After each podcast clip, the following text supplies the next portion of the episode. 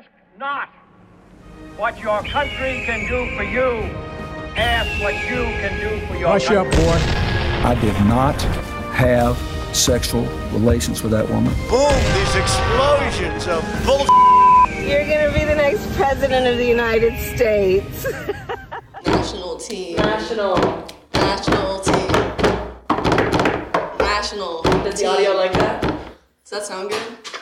Oh, national, national team. First episode, let's go. Hey everyone, um, I'm Juliana Paine. I am a, I'm the project manager of Bipartisan. I am a co-host with my two beautiful co-hosts here. We only hire beautiful people. And I'm a comm student. I love business. What? What? What? Finance, marketing, money, being really personable and charismatic. And yeah.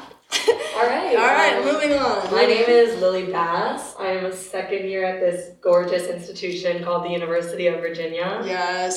I'm planning on studying politics, perhaps English, perhaps philosophy. I don't know. Please don't talk to me about it. Okay. What are you doing with um, that degree? What are you going to do with I don't know. I don't know. I don't That's know. Weird. Probably just keep doing this for the rest of my life. Because we're going to get famous. Um, yeah, that's me. Next co-host, all the co-host, new baby co-host. Well, you know what? Hi, I'm Jared Cooper, and I'm a fourth year. They keep me around in this podcast every now and then because he's the they beauty. Need, he's the grace. They, they need. They need. He's some, Mister Jared. Well, beauty, grace. Oh. And I do what I can do, but I'm a government major, and I think public service is the most wonderful thing in the world. It's right up there next to rainbows and. Bill Gates supporter here. No, no, no, no, no. no, but politics. And General Ford's face. General, General President Ford. No, Nixon, Ford, J F K, Nixon. Anyway, yeah, government good, politics oh, great. Care. Well, today we'll be talking about uh, the viability of a third party. You know, a lot of people say they love third party. You talk to any student, they say, I hate the two party system. I'm, I'm independent. independent. Well, it's not necessarily they're independent. They just say, I don't like what we have going on. I don't know who to vote for. I don't know what to do. What? Let oh. us introduce to you the new independent candidate. R F K Junior That sounded good. That did sound good. good. All right, but that's not what we're talking about yet. We're talking about the viability of a third party. Yeah, we're gonna go into this, guys. Um, all right, so let's let's let's dive right into this. We're gonna bring you education. We're gonna bring you facts. We're gonna bring you uh, beauty, beautiful conversation. Okay, let's talk about the rise of the third party. Yes. Um, this has been, you know, a consistent pattern for years. Uh, even back into the nineties, there's been people who are independents. That's been a trend that hasn't been going away. Like, that's only been rising. However, the only time that kind of fizzled out was in the twenty twelve election, where nearly Republicans, Democrats, and independents were all at the same number. But ever since then, independents have skyrocketed. We've seen a, a crazy growth with that. And it's so interesting. We were supplied some quotes by our researchers, but the funny thing is, is that the word independent seems so American. Because it sounds so liber- liberating, it sounds so free-thinking, I'm so American, I'm so independent, I'm not influenced by independent these... Country, independent, independent country, independent people. Yeah. But then also, it's like when I think about the independent party, when I was growing up, I heard a lot of waste of a vote and irrelevant and mm-hmm. throwaway. And so it's interesting to hear that people, when they hear independent, are thinking liberty and freedom because... Give me liberty or give me death. Death. That's a bar. That's a great bar. Yeah, but the American people seem to say they don't know who to vote for, mm-hmm. they're independent, and then they always end up huddling in their little sides. Yeah, I mean, I and I can understand that when people think of independence, some of them automatically think that it's just people who don't care about politics mm-hmm. whatsoever, and they're so unfazed by mm-hmm. what's going on and their everyday lives and who's making policy. Mm-hmm. That's only a small fact that has been misproven. I mean, that's only a small subset mm-hmm. of the independents who are self-proclaimed mm-hmm. independents. Most of them are very politically active. However, they don't really have the space to do so. Yeah, and, usually you know, extremely left or extremely right. right you know, yeah. they, they break the, the boundaries and that's their independence. Yeah, yeah, yeah. Um, so some of the demographics of independents, mostly male. Interesting. Skews male. Skews male. Skews male. I think the exact or maybe approximate statistic was it was like fifty-five percent male or fifty-one, fifty-one to fifty-five percent male. Very young. Gen Z, Gen millennials. Z millennials. And uh, the majority of Gen Z and millennials both identify as independent. Boomers and the silent generation are gradually uh, shedding the label of independent. So there's this whole trend where you're young, you don't know what you're thinking, I'm going to sway any way I want, I'm a free thinker, and it's kind of this whole, like, walk into adulthood, you don't know what to do yet. However, that is not sticking.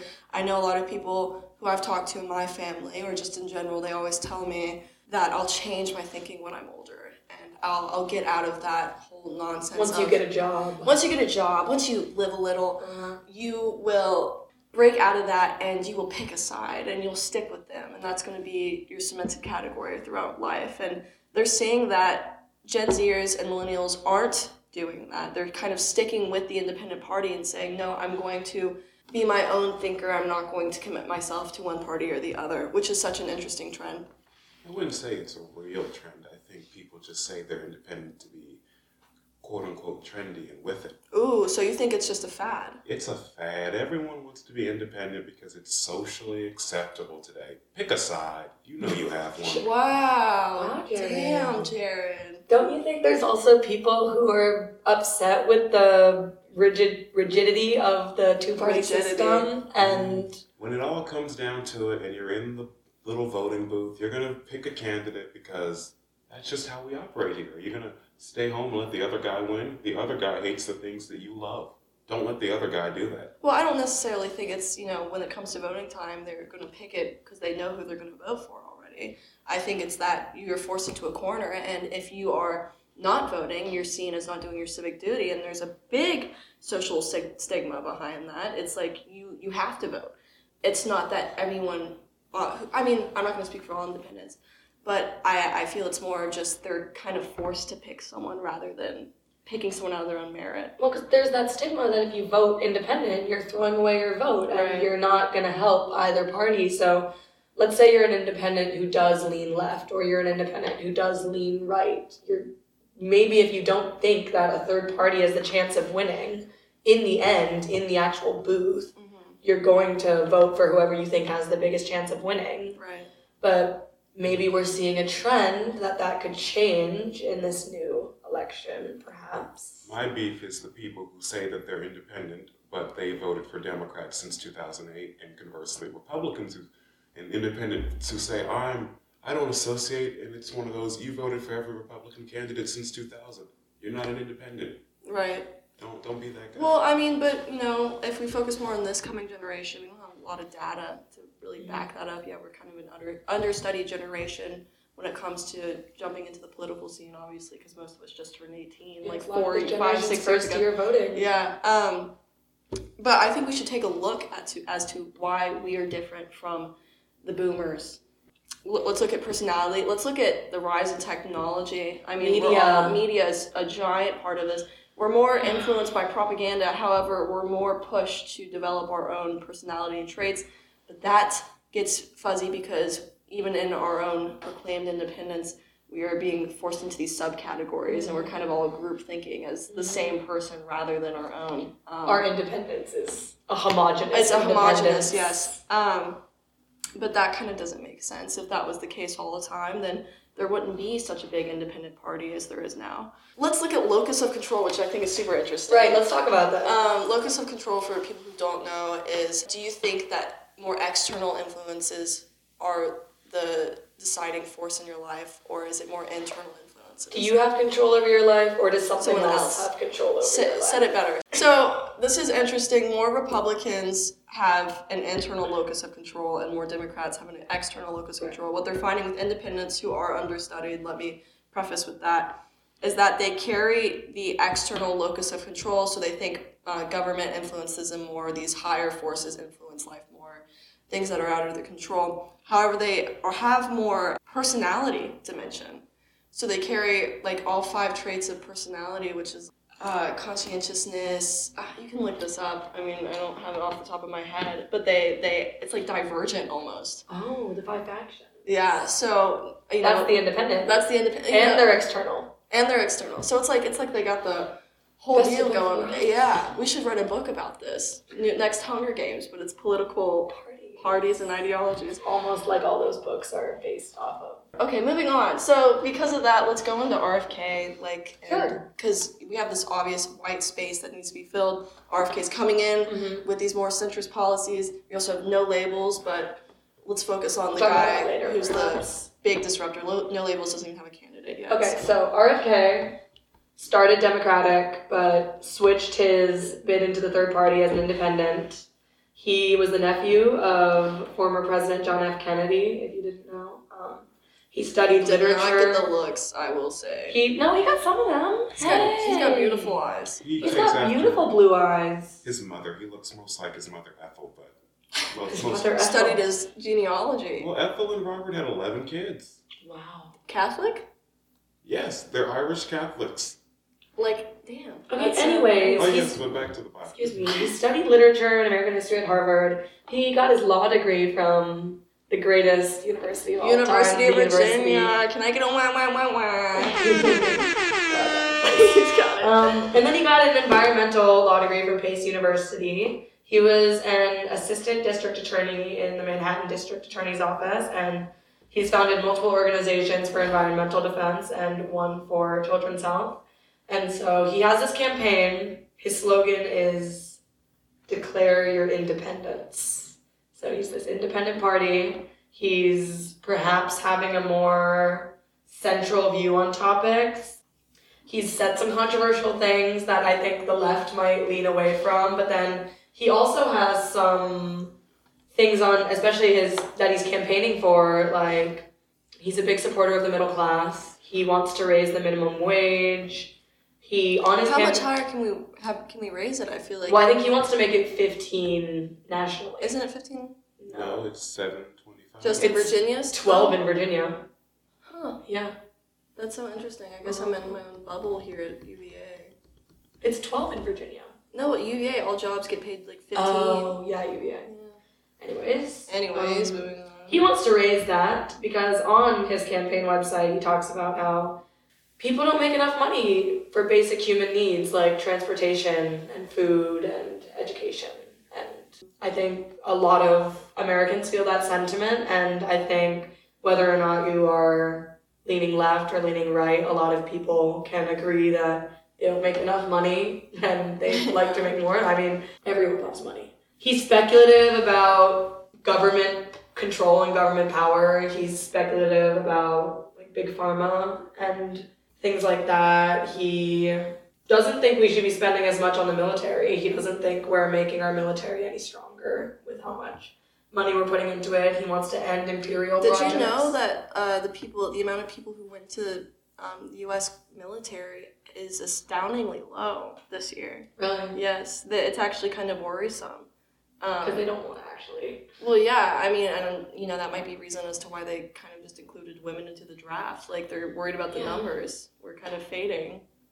Anyway, yeah. you can continue. Sorry, my little interjection. Oh, no, no, no. It's fine. It's fine. It's fine. Um, for healthcare, he says that we have a chronic disease epidemic. And a quote that I found fascinating from his campaign was, "If I have not significantly dropped the level of chronic diseases in our children by the end of my first term, I do not want you to re-elect me." So So how's he planning on doing that? I don't know. He didn't say. He didn't say. That um, is attached to, I think, some of his more controversial claims, such as vaccines causing autism and herbicides causing sexual dysphoria and antidepressants being linked to school shootings. He's definitely very speculative about healthcare, and I think I think that's that's grounded in a lot of truth. Probably. Yeah. yeah. I mean, I mean, not. I'm not saying his more extreme, you know, autism is in the fluoride we drink. Yes. But more so of the we should be kind of hesitant about yeah. all of these big pharma. They they know things pharma. that they're probably not telling us. A hundred percent. Call us conspiracy theorists. I think that's kind of a. a claim that most people can agree on. Call us conspiracy theorists, yeah. Big pharma loves money. Like, that's that's it, yeah. Healthcare's too expensive, he doesn't like that. What a guy. What a guy.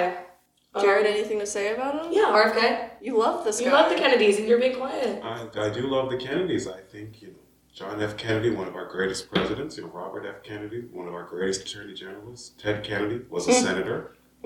Pretty okay at that. I just think that to boil R F K Junior's campaign down to conspiracies is not doing him a fair and accurate deal, you know.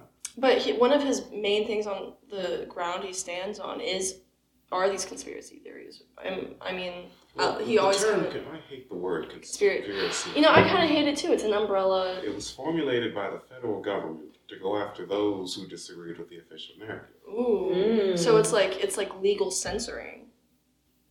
It's an ugly word. I prefer to say questioner. Mm. Okay.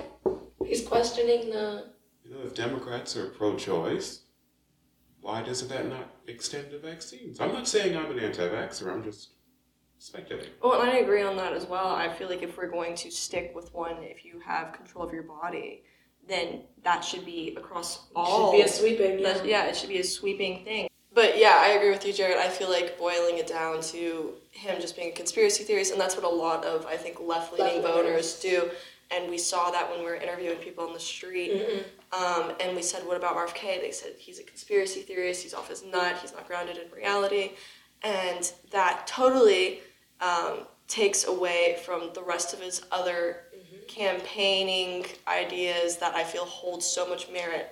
Um, I think it's frustrating that if when people say, what do you think about R F K Junior as an independent candidate? And they say, oh, doesn't he think that vaccines cause autism? And it's, well, he also wants to protect the environmental infrastructure, and he wants to do police reform, and he wants to switch to rehabilitation and uh, prisons. prisons. Isn't that, like, that'd be awesome, right? That'd but it also, awesome. You have to ask yourself, is he just another politician promising things? Is he just another politician promising things? He is not things? just another politician. Can, you, can you put your hand on the Bible and I swear can. that? Kennedys, doesn't have to be the Bible. They mean what they say. They've always meant what they've said. Now, that might just be me and my lifelong love affair with those Irish Catholics, but...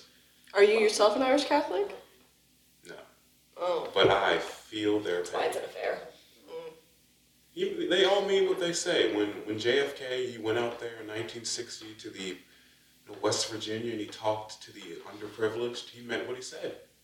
When R F K did it in nineteen sixteen, he talked to the marginalized African-American communities. R F K? Senior, the dad. Oh. He Papa. meant what he said. Papa. I think R F K Junior also means what he says. Okay. Well, if if we're sticking with his family trend, then... It's true.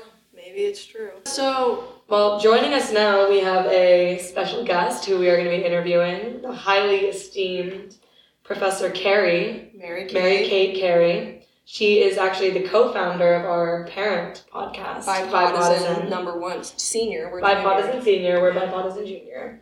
She is a former White House speechwriter for President George H. W. Bush. She has written over... maybe a hundred of Bush's presidential addresses. Addresses.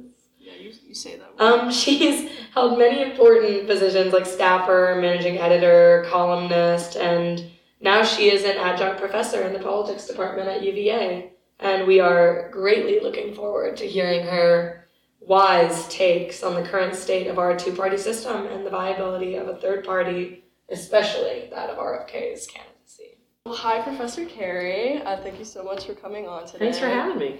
Um, today we'll be talking about the viability of a third party coming into this current, uh, really tense election, twenty twenty-four, and also whether or not R F K can pull some votes and have a chance at this. We're going to start off with a warm-up question, and uh, this might be a little hard considering we've had, you know, a great number of handsome men come into office. Who do you think is the most attractive president in U S history? In U S history? I, maybe it's because R F K is on my mind today. Yeah. I, I think I'm, I'm going to have to go with his uncle, uh, John Kennedy. But there's quite a few runners-up who are easy on the eyes. Yeah. There's a lot of dashing men who were our, our president. I could give you some second choices, but I'd, I'd rather hear who you guys think. Who do you think? I feel like if we go, are we going when they were president, or are we going oh, when they young were younger too? Mm. That throws a twist. Joe in Biden. It. Was Joe a Biden was a beautiful color. man. I mean, I think Barack Obama holds his beauty he, into his into his, into older, his years. older years and in his younger years. So, I think I'm myself. I'm a fan of Mister Mister Barack, Mister Barack Obama. Obama. Jared. Well, you know, I have to go with the original male model, Mister Gerald Ford from the state of Michigan. Mm. Oh. Yeah. Best athlete ever to be president. Big football guy. Big yeah, football guy. Big football guy. Mm. Well, and you, Jules? Well, pretty boys always come first. I think R or J F K uh, because, like, I know it's a, it's a cop out, it's his right? thing, yeah. it's his thing. Yeah. But he pulled Marilyn Monroe. He had sure. Jack, Jackie Kennedy, Jackie Kennedy, Jackie Kennedy, and she was always styling. Yeah. If he had, I mean, the evidence backs up my point. Yeah. If he had that many beautiful women after him, then he's obviously a very beautiful, irrefutable evidence. Yes. Special runner-up to Richard Nixon. The Widow's Peak, the mm. Richard Jowls, Nixon. Mm. You're into the unconventional thing. Wow. Just the looks. He had a mind. And oh, I think it's oh. champion debater. Swords too. Champion debater. Spiritual beauty, intellectual beauty. All right. Okay. All right. Let's dive into let's the dive okay, into on that episode. On that note, um, so we're gonna start with R F K. He has a very complex political background. He hails from a lineage of Democrats. He's broken away from that. And he's gotten a lot of criticism with his vaccine ideas, his ideology, kind of leaning more toward the Republican standpoint. But he also has his fair share of ideas about the environmental policy, supporting the working man. Given this, which two of the major parties do you think he could steal votes from? Well, uh, there was a recent survey from N P R P B S NewsHour last week that shows that he takes away more votes from Trump than from Biden now that he has left the Democratic Party. That was not true when he was still in the Democratic fold. And so once he once he jumps in as an independent, this means that he no longer has to back out once the primaries are over on the Democratic side. So he can stay in all fall of twenty-four and keep chiseling away at both of them. But because of some of the policies he's espousing, he's going to have to make his case more. And that case is more likely to pull from Trump voters, uh, mostly because of his anti-vax positions. But he's also sort of a champion for the, the forgotten man and the little guy. And that that type of voter is more likely to vote Republican right now. It used to be the little guy would vote Democratic, but that has uh, that has changed. So if he's seen as the man of the people, then he's more likely to take votes away from Trump. I feel like it's interesting to note, however, that a bunch of Democrat donors, when the third party, when he announced his third party campaign, had a meeting. I think it was the LinkedIn founder and a few other donors. They were talking about potential strategies because this is a threat. But it was also talked about how Trump has such a kind of solid base. Mm-hmm. People who vote Trump aren't really going to vote away. So why would it be that people are, who are voting for Trump kind of go towards Kennedy? It could be that Trump gets in more trouble with these cases, mm. uh, these court cases. I also think there's a good chance he's not going to be campaigning very much. I think a lot of the campaign donations are probably going to his legal fees, which I would think would make quite a few donors angry, especially yeah. smaller ticket donors. So there's all kinds of things that could still happen with Trump, and that crowd could see R F K as plan B. Do you think that R F K's more controversial claims surrounding vaccines, like vaccines causing autism and herbicides causing sexual dysphoria and things along those lines. Do you think those are a little harsher for the more left-leaning voter yes. to come onto his side? Yes, I think um, the, there's a, a... DeSantis said just in the last day or two that, um, th- that he, R F K, is much more of an anti-Fauci candidate, and I think a lot of people on the left still are big fans of Fauci. Right. And so if R F K's out there all the time complaining about Fauci, I think that's going to turn those voters away. You know, we're, we're seeing this very interesting trend within the Democratic Party, and I guess nowadays the Republican Party too. They're they're threatened. I mm-hmm. guess that could be a nice, polite way to say it. And just earlier, I think this week, uh, Nancy Pelosi spoke out against the yesterday. Yes. Yes, yes, yes. Yeah. Yesterday, yes. We were talking about that. Let's bring it up. Yeah, let's bring it up. That she's the most prominent Democrat to really speak out against the No Labels mm-hmm. movement to find a nice centrist candidate who can appeal to everyone. And do you think, Professor, that any of these tactics are going to increase as we get closer to twenty twenty-four, or are they going to kind of fizzle out over um, the candidates? A lot of it depends on what happens with Trump in the um, court cases and how much he's campaigning and how much he's out there. A lot of it depends on how Biden's health is and how much campaigning he does. And uh, there's there's definitely a movement to try to get Kamala Harris off the ticket. Mm. And if that happens, that could throw um, the whole thing into craziness. But there's still a lot of things that could go haywire. And then and then you've got the whole, you know, Republican primaries coming. You know, Biden is not even on the New Hampshire ballot because he wants to start in South Carolina. Um, so he, by the way, Biden did not win New Hampshire or Iowa last time. And that could happen again, too. And that could be the beginning of the end of that campaign in terms of perceptions of an, of an incumbent. Uh, but as far as the right goes, I think that the no labels, it depends on who they put at the top. If they put a Democrat at the top or if they put a Republican at the top, it's going to really affect how each party views uh, the no labels movement. Now, they're saying that they're not going to name any candidates until they know they have a chance of winning. No Labels has a platform, for lack of a better word, that they've put out called Common Sense. You can get it on the internet. I would totally recommend it to your listeners yeah. because it's got thirty, in the old days we would call them planks of the platform, and they are written in such a way that it is difficult to disagree with any of them. So, um, uh, so public safety, here's an example, all three in a row. Public safety is the highest priority. We need to fix the criminal justice system so career cr- criminals can't keep committing crimes. That's kind of a tongue twister.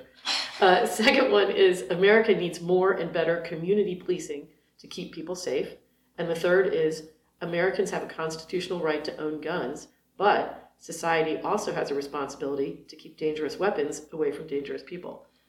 See what I mean? It's kind of hard to disagree. They they acknowledge both sides. I most love, of them. I love the intentional vagueness. I no, see, exactly. But I feel like they're saying a lot of "we need to" and not a lot of "how going." Exactly. To. And that's well, then you go. Sorry, that's just like the table of contents, and then you turn to each page, oh, and it's got oh. a page or two on each one, and what legislation okay. they would do, and you know how they would how they would flesh it all out. Intentional so vagueness, just, though. Yeah. Yeah. Yeah. At least in the titles. Uh huh. Um, but when but I, I give them. You know, they're not throwing bombs, and they're not, they're trying to unify people, they're trying to talk about the values mm-hmm. that we all hold dear, and that is part of, you know, building a strong democracy is talking about the values that people want to hear. Now, some of the values, if you look at sort of moral foundations theory, some values uh, resonate more with one side of the aisle and some with others, but the one that crosses across all is liberty. Mm-hmm. And both sides can agree. When you couch your arguments in terms of liberty, uh, both sides start nodding their heads. So I bet there's a lot of liberty in this. Well, what I think is a bit concerning is that the knee-jerk reaction when people read stuff like that saying, we need to do this, and they go mm-hmm. into a broad statement, they immediately label it as being a defense writer. Um, and mm-hmm. there's kind of this societal push to you have to stand like very strongly on one idea and you have to die with it. You know, mm-hmm. stick your stake in the ground and leave it there. Do you see any change in that, or do you think people are going to become more cemented in their ideology? I think it's uh, kind of a, a phenomenon of our times right now, mm-hmm. and that what you're talking about, certainly uh, social media totally rewards that, as does cable news. But uh, if I do this in my class all the time, I show them the latest Pew and Gallup polling, and you they, they, every year, every month, they ask people, how do you self-identify politically? And it's pretty stable that somewhere around a quarter, twenty-five, thirty percent, of the electorate says they are Democratic slash liberal. Another quarter says I'm Republican slash conservative. And then you've got fifty percent in the middle who says I'm independent. And so to just whip up your own base is not going to win an election. Mm. You've got to figure out how you're going to get some of those people in the middle to come over. And that's where this, that's that strategy is what you're seeing at No Labels, is how you get those people to come to one side. But then I feel we also see those fifty percent saying they're independent, but when it actually comes down to voting time, we never see that fifty percent. It seems like they disperse into yes. the two so parties. There's a common fallacy that independent means moderate yeah. and that, or centrist, and that's not necessarily true. Some of the independents, it's because the Democratic Party is not liberal enough, right. and, the, and the Republicans are not conservative enough. Right. So there's all kinds of mix of people in the independents. Mm-hmm. And so a lot of the, the more sophisticated polling will be independent slash lean left, lean right, you know, yeah. whatever. And there's a lot of nuance in the middle there. We have trouble compromising as yeah. a country. Yeah. Yeah. Do you feel that the, I guess, metaphorical bedwetting from the two major parties over the thought of it, it's, it's bedwetting. It's a lot of just, oh my goodness, the sky is falling.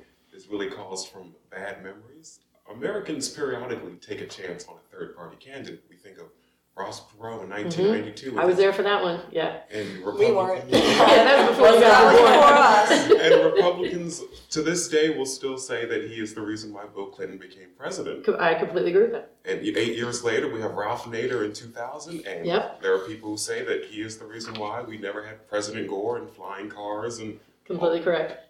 So, do you think that's just the past is too much of a prologue here, and that it's scaring people? Well, can I ask Claire? Like, are you saying that?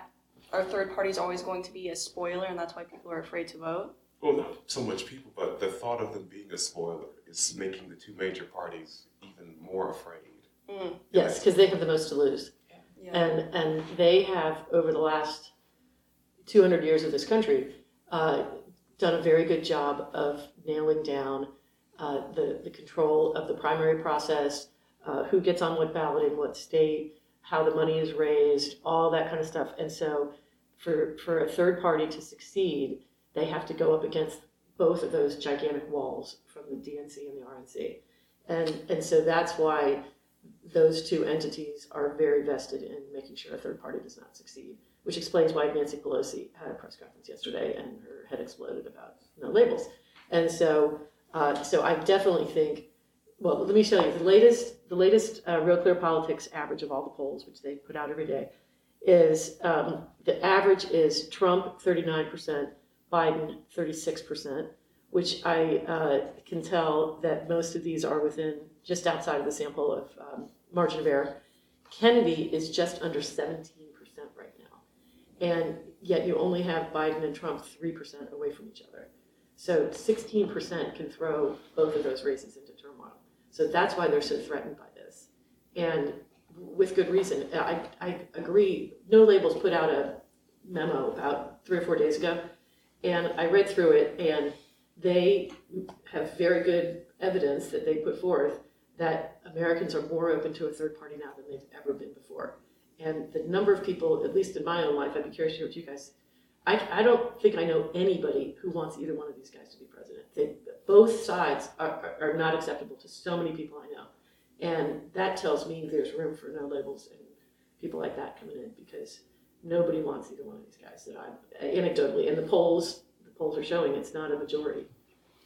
Well, I don't know if I necessarily agree with that. I feel like a lot of people in the older generations, not necessarily uh, millennials or Gen Zers, um, maybe more Gen X. Mm-hmm. Uh, are you Gen X? No, I'm a, I'm at the tail end of the boomers. Oh, yeah. Interesting fun fact. I'm older than you guys think I am. Um, hey, you're aging well. Thank you so much. Look beautiful. Yeah. Um, but a lot of the things that I've been seeing, this is my own experience living in more of a conservative town, um, is that they say, I'll vote Republican and I'll never vote Democrat again.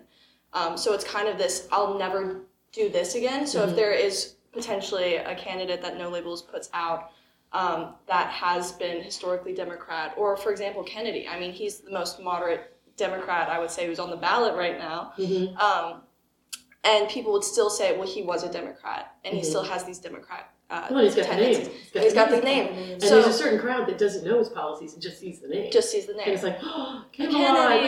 Yeah, yeah, yeah, yeah. It was such a wonderful time. I, for one, would welcome a return to Kennedy. Well, we were the ones who voted that his uncle was the handsomest, so we got it. Yeah, yeah, we we're winning. We said Nixon. Hey, nineteen sixty Nixon, Nixon, Ford. Nixon is Ford. How we get Camelot. That's true. And Gerald Ford is why we eventually get Ted Kennedy in nineteen eighty, because Jimmy Carter just wasn't getting the job done. Here. Yeah, yeah. yeah. But I represent the small, very small fringe minority of people who actually looks forward to a Trump v. Biden rematch. Really? Let's hear about that. I look for it because they are the strongest candidates that their respective parties have to offer. If Biden wasn't on the top of the ticket, if, let's say Kamala Harris was there, Republicans could just steamroll right to the right to victory.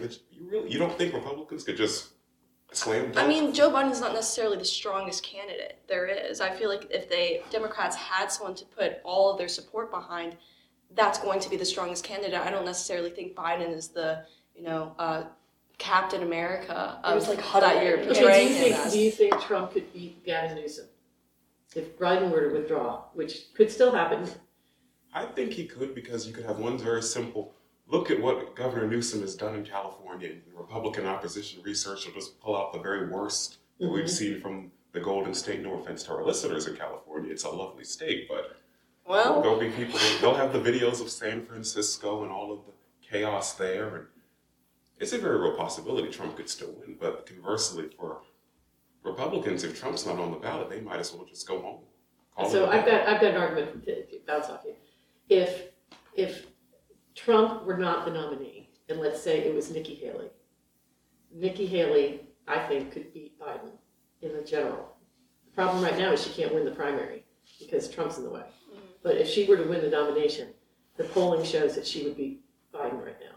Really? Meanwhile, Biden, if he was uh, not in charge anymore, and you had Gavin Newsom, I would say Gavin Newsom could beat Trump. Interesting. Right? Because younger voters would go for Gavin mm-hmm. Newsom over Trump. So the argument is that both Biden and Trump need each other more than the rest of us hate either one of them. You know? Yeah. Because they're the one guy that the other one thinks they could beat. Do you think DeSantis could beat Biden? I think De- DeSantis is going down in the polls. I think okay. his, I think the bloom is off the road there. Haley's going up in the polls. Okay. Well, and Haley's uncharismatic. No. He lost yeah. me when I found out that he wears, possibly wears, wears heels in his cowboy boots. I, I saw that theory, right? He sorry. wears the little boosters oh, in his shoes. Yeah. Well, that's easy for you because you're tall. I think you have tall privilege right now. You do, yeah. yeah. Really exhibiting that. You don't ever think that he might be a little insecure when he's standing up there at the podium? All, Never think about anyone but yourself. All three are very tall people, but just to kind of go back to what you said about Nikki Haley, do you think that the diehard Trump supporters, the, the real backbone of the Make America Great Again movement, would come out for Nikki Haley, someone who said that Trump was responsible for January sixth and then took it back a few weeks later? I think probably not, but I think that there is, a, not the entire base, but I think there is a part of the Trump base that is malleable. And um, and I, I do think she would win far more independent voters than either DeSantis or Trump would. Well, that begs the question, why wouldn't she pull a Kennedy and just run for you That's know the, de- the Republican independent? You know, you're the first person I've heard argue that. I think that is a fascinating idea. Maybe she would. Huh. But I guess I guess part of it is how do you get on the ballot? You know, it's a same. Nikki Haley, do you hear that? Nikki Haley, fourth party, fourth party, fourth party. You can do it. It would be fifth because we have Cornel West. He's also oh, out. Oh yeah, there. forget about him. Okay, he's, fifth party. He's at four point three percent of votes. Well, I, I forgot to mention it. him earlier. The Real Clear Politics average. That's enough to swing. Yeah. So I, I feel like we're kind of going on to like the end of this, uh, or do you have? No, no, no. Okay. Well, what do you think could be the catalyst for people to start moving towards a third party? Is it uh, the Electoral College kind of uh, being reformed, or is it a societal movement? What do you think is necessary for people to say, "Screw it, I'm I'm totally done with this. I'm I'm sick of this mm. dichotomous uh, uh, standard, and I'm going to move towards." Third party. Perhaps a proletariat revolution. There you go. Class um, war. Class war, maybe. um, I, I think the more entrenched it is of Biden versus Trump, the, the stronger they stay where they are, and, I mean, the longer they stay where they are in the polls, I think there's going to be more people saying, is this really going to happen? Come on. And, uh, you know, I've written in people before when I've voted. I think a lot of people would be up for there's got to be some other choice here. Can I, who can I write in? What can I do here? And uh, if, but if, like we were talking about, if either scenario plays out where one or the other of these two has to drop out or is, you know, having issues, uh, then I don't think those guys, I don't think uh, Robert Kennedy has as much of a chance. If it's Biden versus Trump, the longer that stays in play, I think that's where his numbers go up. All right. Well, thank you so much for being on we'll, with we'll us today. We'll see what happens. Yeah, yeah we'll see what happens. Mary-Kate Cary for president. Six party. Party. That was like super interesting. She gave us a lot of takes. I think she's very. Yeah, thank inf- you to her. Thank you. Thank you. one hundred percent. Thank you. Thank, thank you. you. Yeah. I, I I don't know. I feel like something we could touch a lot on, and that we didn't really get into much, um, in the interview portion of this segment.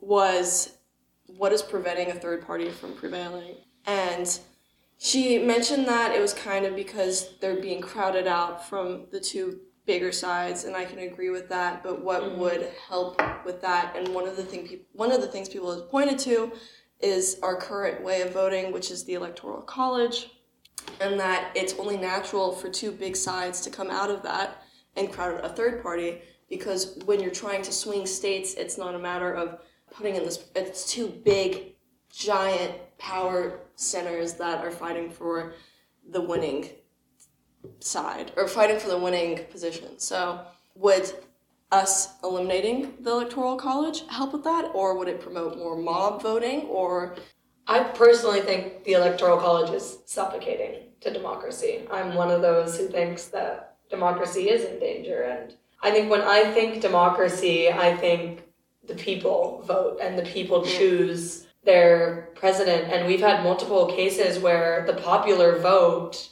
has not been what's elected the president, and it's been the Electoral College. And I think that that goes against the fundamental principles of what democracy is, and I don't think that's good. And I think with these this suffocation that the Electoral College does, it's hard for there to be anything but two parties. It already makes it hard for the two parties, for one party to succeed over the other if the people's vote isn't being heard. And if the people's vote isn't being heard with the two biggest parties, how is it going to be heard with a third, smaller party?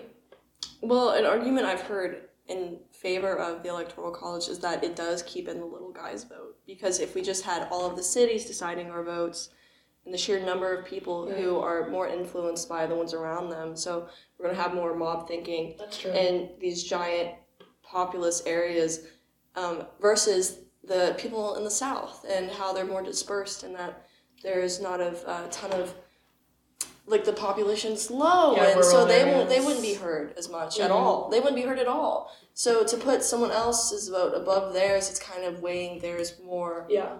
than the others. Well, I think it's important to, like, dive into this because, like, this is a preventative measure for the third party system. So, like, if we did go straight to a direct democracy, would third parties be able to breathe?